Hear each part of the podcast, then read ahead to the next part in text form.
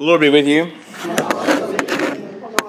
Let us pray. Heavenly Father, we just thank you for Advent and that uh, for this spiritual discipline of waiting, uh, for the thing that tells us uh, that we are not in charge uh, of, well, really of anything, but but especially of the time. And so we wait. Uh, we wait for the celebration of your first coming. We wait for the reality of your second coming. We wait for the resolution to our earthly problems. We wait uh, because you've called us to wait. And now, as we look at these meditations, pray that you would open our hearts uh, to your spirit this morning. We ask this in Christ's name. Amen. Amen. Well, it is good to see you. I hope that you enjoyed these readings. Um, some of them are a little, I mean, they're just kind of like, oh, wow, you're going to go there, huh? Like, uh, it's, it's, uh, it, it's, a, I, for me anyway, a little bit uncomfortable. Um, and, in, and I think in a good way. Uh, in a good way. Just making me sort of come to terms with the fleshiness and the reality of the incarnation in a way that I really probably thought of more ethereally or theoretically, but not in a sort of practically, oh, I remember that point in the birth process kind of uh, kind of way, and only as obviously as a, observer. Um, so this has been um, good, I think. Good, good for me anyway. I hope I hope for you. All right, so we're going to look at the art first. I'm going to um, look at chapter 12, 13, and 15. 12, 13, and 15 is what we're going to talk about. You, if you'd like to talk about some of the other ones, uh, just raise your hand and say, "Oh, I wanted to talk about this point," and that would be fine. But um, but the one I've, the ones I've picked for our discussion this week, Cha- beginning with chapter 12, scene, and so the artwork is on page 94. Take a look. Do you have that, Ray? Let's see. Katie probably does. He maybe Ray's got it. Katie is. All right.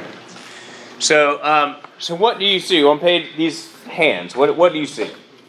Yes, Ralph. a lot of cosmic things, stars and moons and things, and then uh, the tree of life and being held between two hands, getting nurtured to this tree of life, kind of like the desert analogy of the sermon you gave. You right.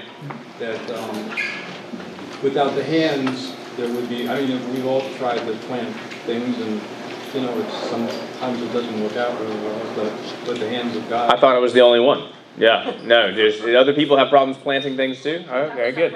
Yeah. Yeah. it, it also reminds me of uh, Carl Sagan's blue dot. I couldn't hear what you said. Carl Sagan's blue, tiny blue dot. Oh, the tiny blue dot that you, Carl Sagan talked about. Yeah. When they Right. Yeah. I mean, just how, in in in the grand scheme of thing, how how just small we are, right? How small we are. Uh, another, I mentioned a very inane movie um, in, in, in the sermon. Very, another inane movie is uh, Men in Black, which actually uh, explores the idea of uh, relative size, um, which is probably something for Epiphany. You know, wait, wait, that's Men in Black is your quintessential Epiphany movie. Um, Elise, yes. I see uh, God's hand at work here. Yes. On earth with the other hand.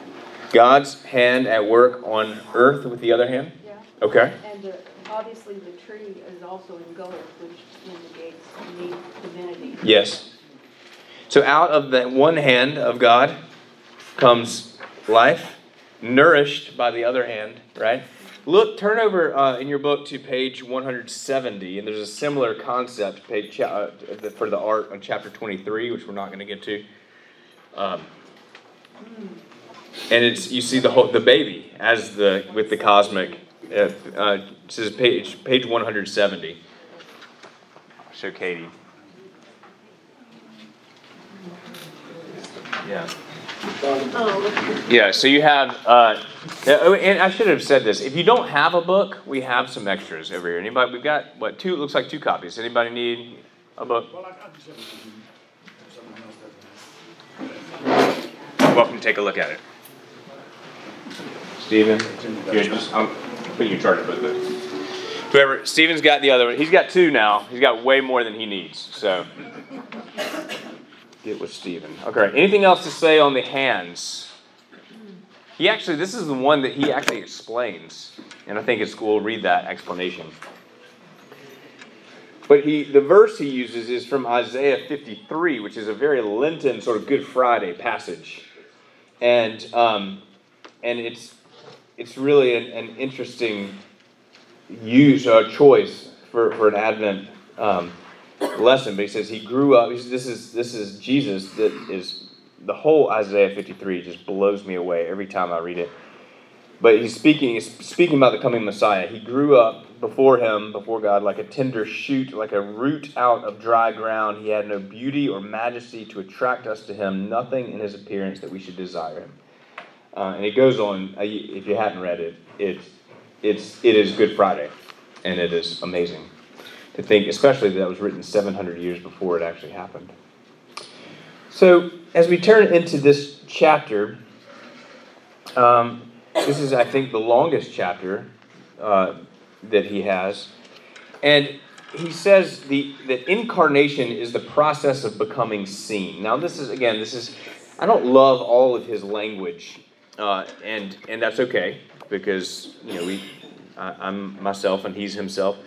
Um, but it is uh, I think certainly the incarnation is the process of God becoming seen. it, it is this, the incarnation. The word. Um, uh, Latin word carne, meaning flesh or meat, um, that, that we, we is, it is the infleshing uh, of God. So this is how we see God. And, and in fact, the scriptures say, if you want to see the Father, look at the Son. In fact, Jesus says, How can you ask, you know, the night before he dies, the disciples said, Just show us the Father, and that's enough. He says, How can you say that? You've known me all this time. Um, and, which is to say, to know Christ is to know the Father, but it is the in the fleshiness of, of Christ that we can see it as not just spirit, for you and me, it's spiritual, right? But he, he kind of moves quickly away to this uh, the dichotomy between law and grace, which is to say, a religion that says we earn it versus a relationship that says it is given to you. Um, and I want to read that. So it starts with the third paragraph there. There is a spirituality. Just see if you can identif- identify with this, um, either as personally or uh, as an observer outside of yourself. Um, good, good. Uh, there is a spirituality that operates out of the belief that one flourishes by earning love. That if I do this, but mostly focus on don't doing that, then I'll be loved. Then I'm in the heavenly club. My club membership is safe and secure. Well, until I do that thing that I'm not supposed to do, then I feel guilty and I need to admit my wrongdoings before the club president and ask for his forgiveness. And then I'm back in the club. But then the next day I do that thing that I'm not supposed to do, and uh, I have to go back to the club president and start all over again. And unfortunately, also, uh, this happens pretty much every day. So my membership is constantly in question, and it is a very anxious spirituality to have. Anybody recognize this? Yes? Yes, because you know someone like this, right? Yes. Um, not yourselves. Um, anybody want to talk about their friend that they know? And how they, ex- your friend that has experienced this? I think it sounds like Paul. Ooh.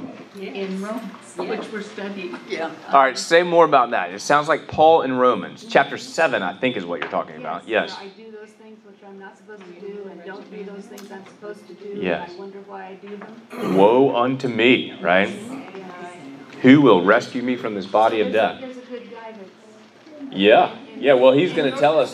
He's going to that that he understands the first paragraph, and he's going to lead us to the second paragraph in chapter eight, which I actually quoted in in the sermon this morning. Um, but yes, there's this. We know it, don't we?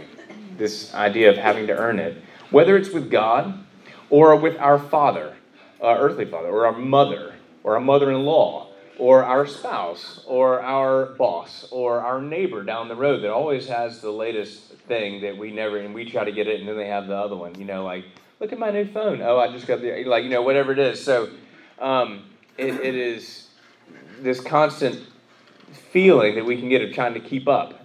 And when we're talking about that socially, that is frustrating, but we're talking about spiritually with God, it is, like he said, just, just anxiety inducing or totally discouraging. And what I always say about this is it creates failures and Pharisees, right? Like it creates uh, failures who say, I, I've had enough. If that's the God that I have to keep on uh, proving myself to, then I don't want to have anything to do with it. And they leave eventually, or just stay and sit discouraged. Or they think, I'm, I'm a lot better at this than, than those guys over there. And, um, and so they create, they become Pharisees and, and, you know, pat themselves on the back and get a little self-righteous about it. And so there's this uh, idea, and we call that in theology, we call that the law, whether it's the actual Levitical Mosaic law of God, or the, the Ten Commandments, or if it's just the sort of little l laws that we have this always keeping up, this moving target of trying to um, be enough. So then that on page 98, the second paragraph, then there's another spirituality based on the notion that it's actually not through earning, but through receiving that one flourishes. And incidentally, as far as I know, Christianity is the only spirituality that offers this. An embodiment that has dug down deep and found the wellspring of love that never ends and rooted itself in that eternal source. This spirituality is lived out based on the understanding that love is something that you can never be taken away from. That love is the animating source of incarnation. It love is the animating source of incarnation. In other words, the, God so loved the world that he gave his only Son to the end that all that believe in him should not perish but have eternal life. He did not come into this world to condemn the world, but to save the world through him. Right? Uh, it, love is the animating source of incarnation, and it can't be taken away from you. Uh, you can run away from it. You can deny its existence, or that it's enough for you, or that you can't come to terms with it. But it'd be like saying, "I'm just sick of air. I'm not doing air anymore. Air gets dirty, and I, I you're not going to not have air, right? I mean, you can't. Your declaration that you don't want the love of God doesn't mean you're not going to be loved by God. You can't have it taken away from you. Now, you, I think, as C.S. Lewis says, there's, you know, hopefully we say to God, Thy will be done, but there's many to whom God says, Thy will be done, and we don't want to be in that boat, right? We don't want to be in the one that God hands us over uh, to our doubts. Um, so here's the next paragraph is actually where he identifies uh, and describes for us the, his art. In the image provided, we see a tree emerging from the hands of the giver of life. The tree symbolizes the incarnation of the Christ. Jesus, somebody said the leaves are gold, that's divinity. The tree symbolizes Christ, Jesus, uh, from the source of life into this reality we all find ourselves in. But the tree also symbolizes the journey of growth because you, you start small with a tree, but you get big, right? The journey of growth that every uh, living thing moves through, including us. This symbol of the tree also has a sneaky meaning in that the glory of a tree's incarnation is that it is a tree. It doesn't try to be a hamster or seaweed or a humpback whale. Its glory is seen by all, uh, by all by being its fantastic barky and lemmy self, which is significant because one of the qualities that makes human beings so unique out of all other living species is our capacity to reject being ourselves, to hide our identity, to put on a mask, pretend to be something we're not. I mean, like your dog never, you know, puts on a happy face when he's really upset, right? If he's upset, he's gonna let you know, right? And um, just he says, just visiting political lobbyist convention, you'll see what I'm talking about.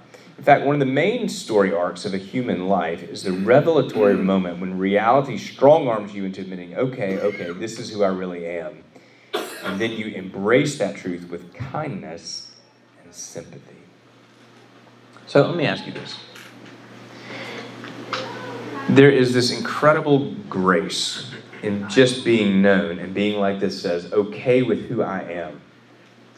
And there's also the truth that God loves us where we are, but He loves us too much to leave us there. And we are there's some growth. There is some um, pulling away from the point where God met us and moving into maturity. So, what is the balance? How do you balance? How should we balance being known as we are and moving away from who we were in order to be more of who God wants us to be? You can grow and develop within a framework where you have this basic structure of who you are. You grow and develop in that, and you're not you're you're growing in alignment with with both God's plan and then just consistent with who you are. I mean, it depends on like the pieces that you want to change, right? You know, if, if I'm a uh, cranky, curmudgeonly jerk, you know, maybe those are the pieces that you know find the other pieces. Hypothetically speaking. I, that, that's Yeah. just yeah, that's pure hypothetical. Mhm. Oh, uh, yeah, sorry. I'm sorry, I didn't mean to interrupt. Go ahead. No, you're Yeah. fine. I was kind of losing the train of thought anyway, losing the structure of the train of thought. So, Well, uh, it, it, to follow that hypothetical situation, I don't want to continue to be a curmudgeonly jerk. And yet I'm accepted and loved as that. And so it's actually in that accepting somehow that I find my way out of it.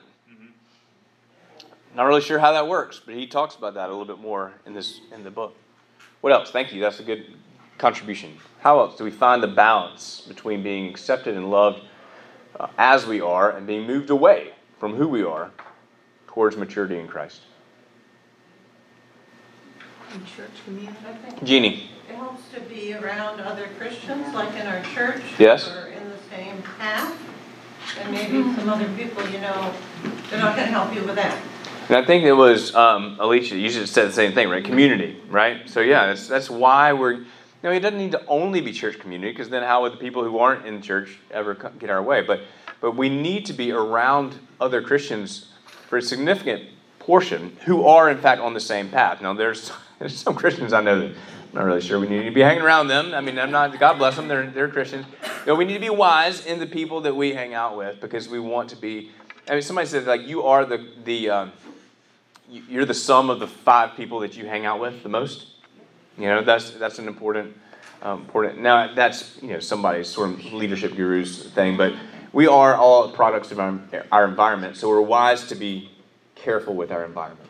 That's good. Yes, Mose. I think the toughest thing is trying to be yourself, you want to be, a lot of people want to be something that other people want you to be. And so you change the way you live and, and I have found that the older I've gotten, the less inhibited I am, that I am who I am. And if somebody doesn't like it, that's too bad. Be yourself. Yeah. That's the hardest thing, to be yourself, because you want to be accepted by other people. And if you're yourself, some, some people not, might not like who you are. Some people might not like who, who you So are. you're a chameleon. Yeah, a lot of chameleons. Yeah, lot. You know, and I think, listen, you can't just say, "Well, I'm a curmudgeonly jerk, and that's who I am," and they're going to take it and lump it. Like, you, like we have a we have a responsibility to love our neighbor, and to not be that jerk. And yet, so you're not being a chameleon if you you're nice to someone. You know, that's. Um, but I, I, so I think we again we have to be wise in that. I don't think we always get to say, "Well, this is just who I am," if it ticks people off. And yet, if if um, if we're, uh, Paul says, as far as it depends on you, make peace with everyone. Sometimes it, it's hard to make peace. so it's two kinds of changes, right? Yeah. That we kind of talked about here is the chameleon change, which is a temporary, superficial change. But if you make a, a you know, deep, fundamental change, then you can still be accepting and loving of who you are, but you just change who you are. You change that fundamental piece. Yeah, yeah, because For- your ostensibly for the better. your truest self is who God made you to be, Yeah. and so you're never. The process of becoming who you God made you to be is never one of putting a mask on, but always of taking our masks off. Yeah. All right. Good. Let me. Uh, last last thing in this chapter, I want to um, talk about. He he moves from there to talk about this. Uh, incarnation is a risk because it it is vulnerable. Um, and so then he kind of gets into a little more like our own incarnation I'm, with language I'm not exactly comfortable with, but here I want to say what we see in Jesus, this is page 100 at the bottom. Uh, what we see in Jesus is a spirituality that is grounded in the never ending spring of love that was the source of everything he did. It was the source that enabled him to forgive the haters. It was the source that emboldened him to meet others in their pain. It was the source that ignited him to speak hope in a culture desperate for a new way. It was the source that empowered him to lay down his life for those he loved, which is humanity. Um, may it be known that the giver of his existence took the same risk that we all have to take daily to be seen and known as the person we really are. Now, here's my question is, is that right? Is he right about that? Did God take a risk by becoming human? And, and to be seen and known? It seems to me, it would seem to me that if, if God knew from the very beginning what was going on, that he didn't take a risk. It would seem he did not take a risk. Or if he did take a risk, he knew what, but I don't believe he took a risk. Yeah. I, I'm, okay. Or vulnerable, is that another, Well, he's certainly vulnerable. I mean, he came as an right, infant who needed, you know, constant care. right. And yet, was that risky? Because the outcome was never in doubt, or was it? What's, what's the risk here? Is the risk, will his message and mission fail? Or that like there's a physical risk to his well-being? Well, he says that the risk of incarnation is the risk of love, and love risks heartbreak, rejection, being sold out by your friends, because love is also the animating source that brings about all the wonderful things in incarnation, like companionship. And the thing is, is I don't think that Jesus was even a little bit surprised by all of the heartbreak that he received. I mean, so I, Rejection of heartbreak, we wouldn't have had Good Friday. he came for it. Yeah, yeah. So I, I, I just want to say that, that I think that well intentioned, but I think it's a little touchy feely. Yep. I also think in that particular paragraph, the way I interpret when you read it, we are the ones taking the risk of loving because we don't know necessarily what the outcome will be in any situation. But I don't think Jesus took that same risk. Letting God work in you Yeah, is a risk, yeah. but I don't, at least I don't see it the way that he sees it in terms of God taking a risk. So, uh, Is, is it, a- is letting God work in you a risk here on earth or long-term? Like, oh, I don't think it is a, I don't think it's a risk long term. Exactly, Yeah. what I'm saying, it's like, yeah, you, you may, you know. It's a good- good distinction. Here a little bit on earth, you know, you, you try and help the, the homeless person, and they go buy a bottle of booze or whatever, yeah, whatever, your money, you threw away the five bucks or whatever you gave them, or that, whatever risk that you may have here on earth, sure, it might not go how you wanted, but, you know, when you get to heaven, that'll, Yeah. you know, when someone on the street, you, you help. Yeah. Last thing.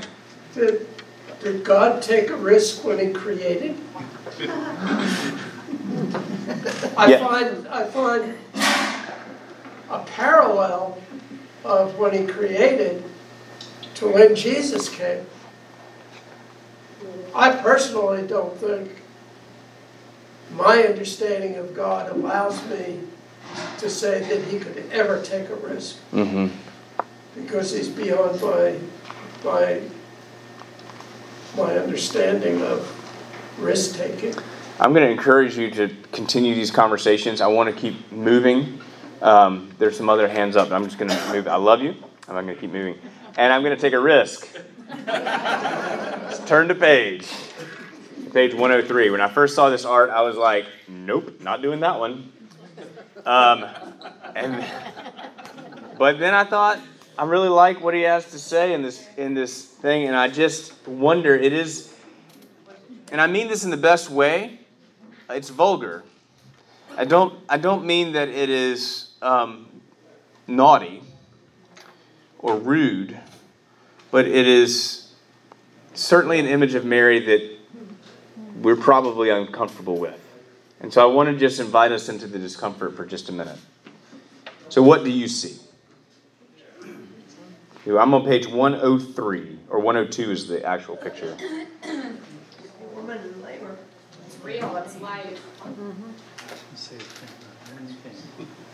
A woman in pain, it's real, it's life.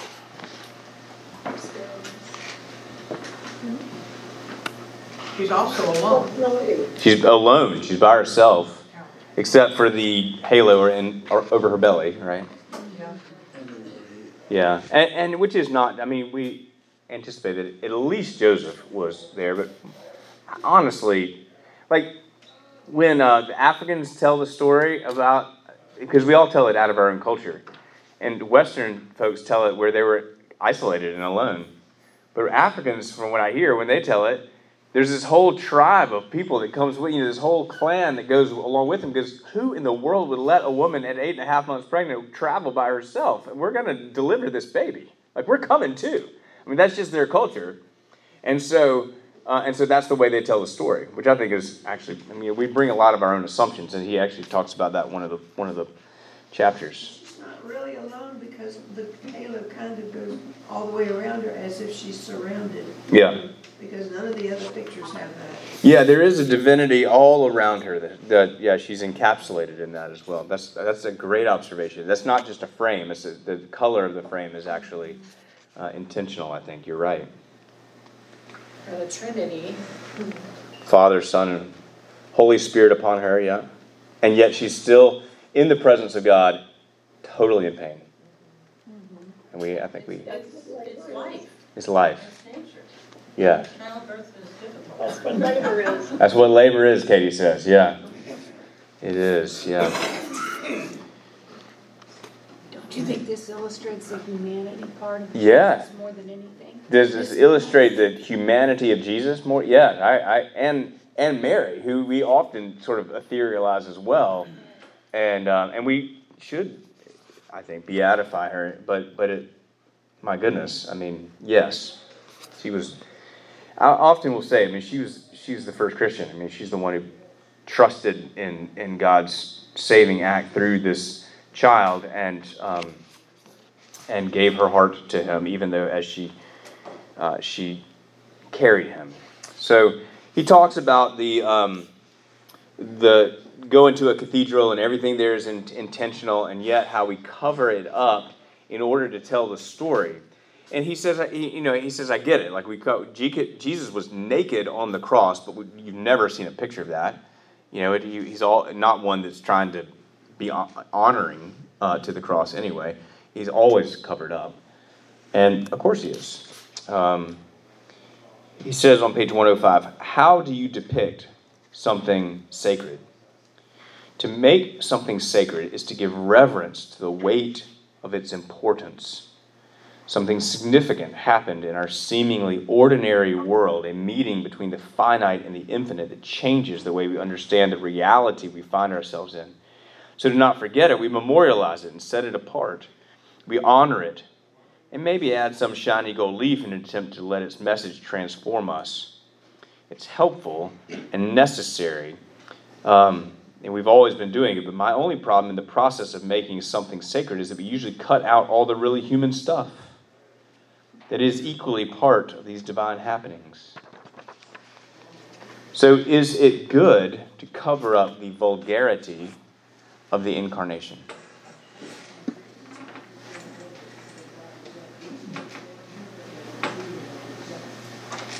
Charlotte, brave one, go. Well, I think, you know, if you think about those of us who had babies, and, you know, it, it was not fun, and it wasn't clean, and it didn't necessarily smell good, but the focus was not on that, the focus really was on the end result. Sure. Was you had your baby, and I think that's, I think maybe that's why there's not this big, because the focus is not on that short period of time that you're in pain, the focus is on the end result. Right, if it was, you'd never have a second. Right, yeah. Yeah. Well, I didn't, so.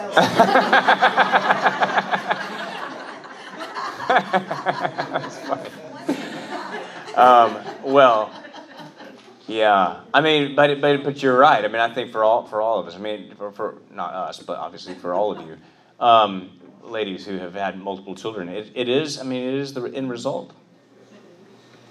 What else? Is it good to cover up? And I, there may be a better word than vulgarity. I, it, I just. Part, my problem, I don't consider it vulgarity. Yeah, and I don't can I don't mean vulgarity in a in a negative sense. I just mean that is it okay. So let me is it is it good to cover up the naked humanity of the incarnation? It's not good. It's not good. No. The Problem is, is we don't look at the humanity Hmm. of the incarnation and the birth. So I think, I think it is good to usually cover it up, personally. I think it's good because it tells the story more. It tells like it. We tell it to our children. It, it, I mean, I think there's a there's a modesty that honors Mary and, and Jesus, and I think that's good. And I think it is good to revisit it. And it, this is helpful because it stirs us and reminds us that wow. I mean, this happened. It, you know, and it didn't happen in a you know in a in a pristine labor and delivery room. It happened in a cave. I mean, if you've been to the, the Church of the Nativity in Bethlehem, it's not a stable, it's a cave. You know, there's probably a house built on top of it, but where they kept the animals was underneath. And why we got to have a barn out back now, I don't know. But it was underneath, it was dug out. And you have to go down this narrow staircase and, and kneel down in this low hanging place where the it is said that the manger was. And you can just touch it right there. And it's amazing. But it was dirty. And, pardon me? No running water. No running water. Yeah, they'd had to bring it from the stream down the down down the way and hopefully heat it up and you know, it's like how do they do I don't know how they do all that. I have a different issue. He said, when we make it sacred, Oh. hmm. do we make things sacred? Well, I think we recognize it. We have to set it apart in order to recognize it. I would say painting something up with gold leaf and making rococo is not making it sacred. Uh, I, I'd, I'd, I'd hear your point, uh, and it's a fair point that God it's God that makes things sacred. But I think I think what he's saying is we want to we want to set it apart and remember it because we recognize its holiness. So I I I, I see Okay. I, I see. Joe, Yes, Katie. um, I think in the co- the covering up is, is not good because we concentrate on the name Jesus and Mary, Savior, rather than getting to the meat of Emmanuel, God with us. I don't know if you could hear that. Katie said that, that by getting to by covering it up, we we we lose Emmanuel, God with us. Is it? Did I get that right, Katie? Is that? Yeah. Yes. And, and so I, I I'm with you. I, for those who say it's not good uh, to cover it up, I, I, I still think it's appropriate to sometimes cover it up. But um, but I think it's really helpful for us as adults, particularly, uh, to go back and recognize it. And that picture just like I said, I was like not touching that one, and then I was like, we got to, like we got to go there, and that's a really, you know, and and I why wouldn't I go there? Because I'm a man, right? And I and I and I don't want to offend anybody. I'm going to say something wrong, and I probably already have, and um, and, and I um, and I just, you know, like that's just it's uncomfortable. Why is it uncomfortable? Because it is so real, and it's just. Um, and, and there's a, there is a sacredness to, to the, the, the femininity of it that I can't understand and explore uh, all the way. But, uh, but if it weren't for that, I wouldn't be here today. Literally, but also spiritually, right? So, praise God for you women. All right. Let's go to chapter, unless there's something else to say. Oh, man. Yeah. That, oh, I'm looking at it wrong. Got it. We're right on track. Uh, anything else to say about that chapter? All right, let's look at chapter 15, page 118. We've got um, a little baby with a Shazam lightning bolt over his eyes, and if you look closely, well, I'm I don't. What do you see?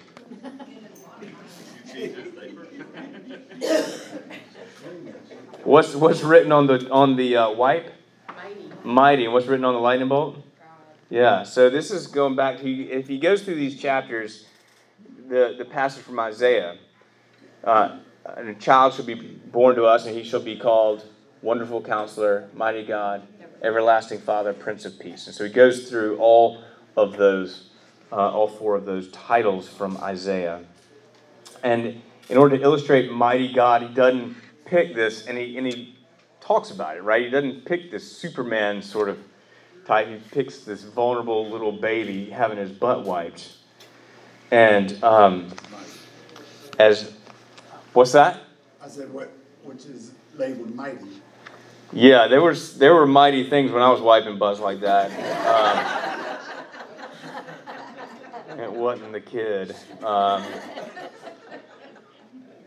and so he begins by saying, "This is if you live long enough, your life will begin and end with someone wiping your butt."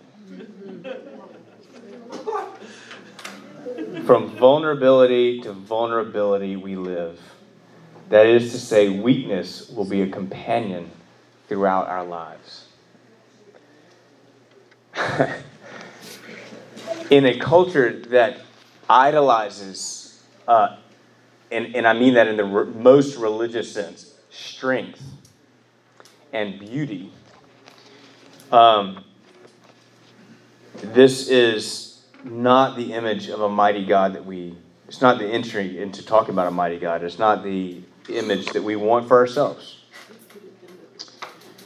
Um, your life starts as a baby in complete vulnerability, and existence is accomplished with the help of only with the help of others. Um, then we grow up. He says your 30s and 40s, you have a deeper sense of yourself, but your knees go into retirement, um, which is uh, true. Uh, what do we? So here's the here's a good question about right at the bottom of 121. What do we think about when we hear the words "mighty God"?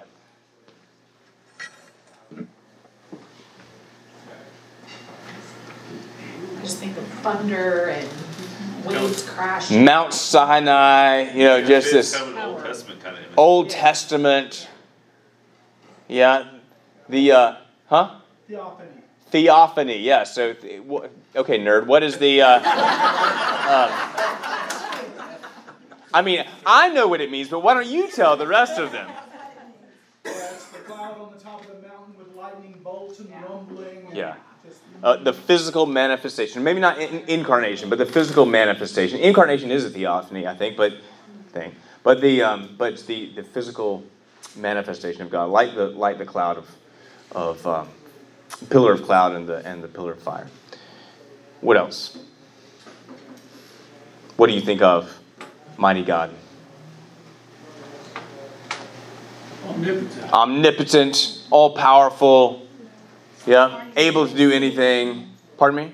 Parting the Red Sea. parting the Red Sea. Yeah, absolutely. And there are so many passages that talk about the strength of God, which, and of course, there ought to be.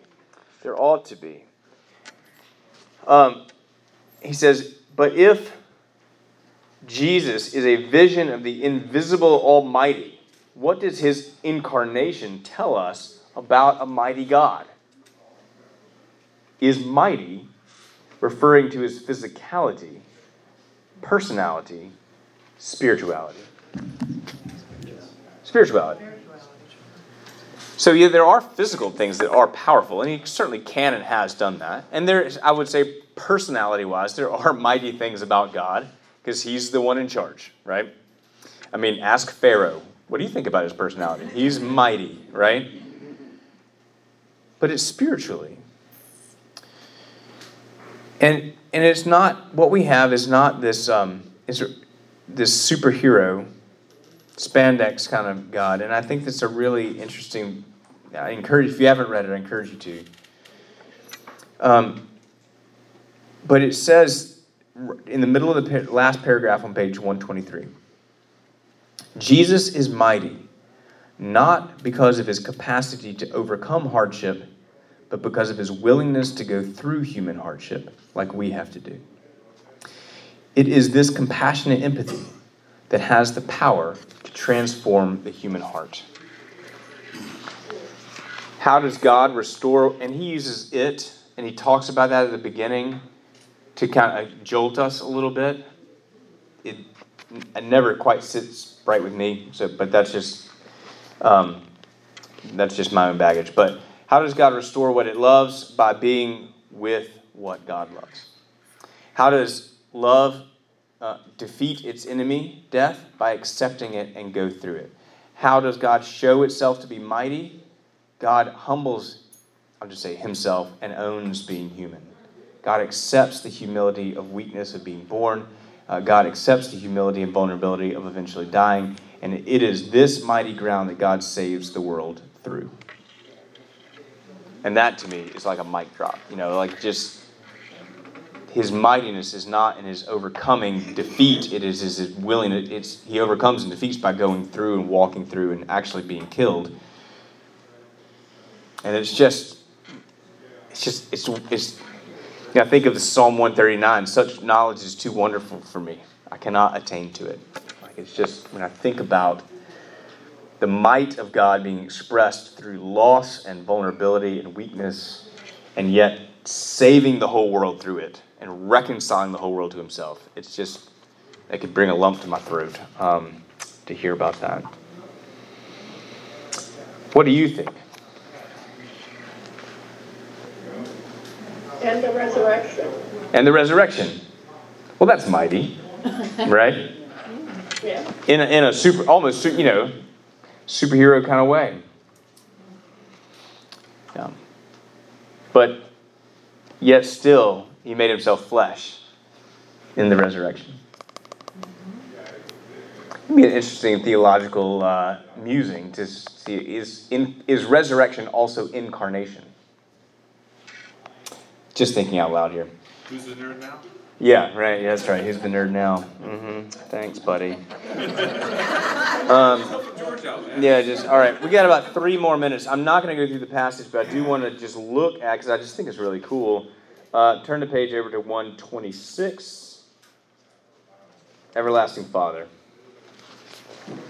What do you see?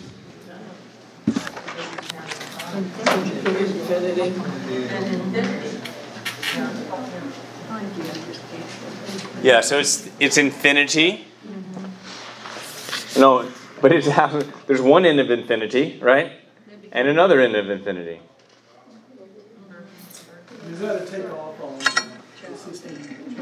It must be a take on the Sistine Chapel, except it's the it's the infant. You know, it's is there anything better in the world than than having a little kid, just an infant, grab onto your finger?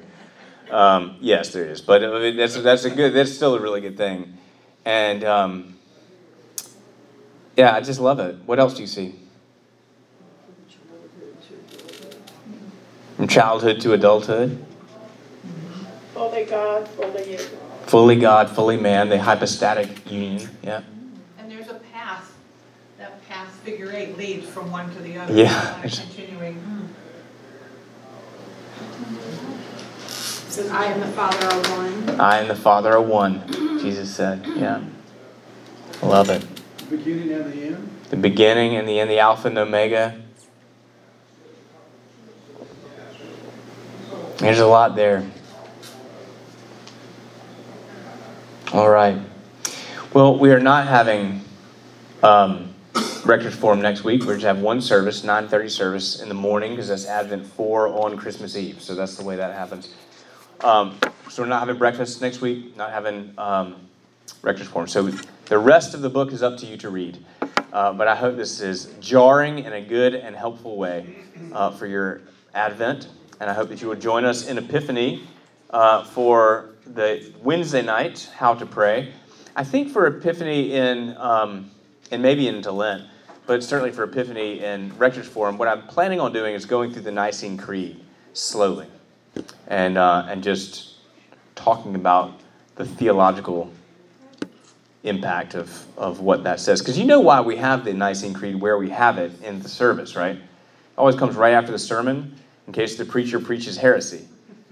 And then and so that's that's why we put it there, just in case you wanted to get it, to get to wash your, rinse out your your sort of um, uh, palate from any heresy you just heard. We get what the church has always affirmed, and so we're going to go through that, and I will do my best not to mess it up. But that'll be uh, in, starting in Epiphany. All right. God bless you. If you haven't already been, uh, go to church, and if you have already been to church, go again because it's lessons and carols, and it's going to be great. Ray, it's so glad to see you. Good to see you too. And, uh, to see you, Ray. Hope you're doing well, buddy. You're in, you're in, you're in my prayers.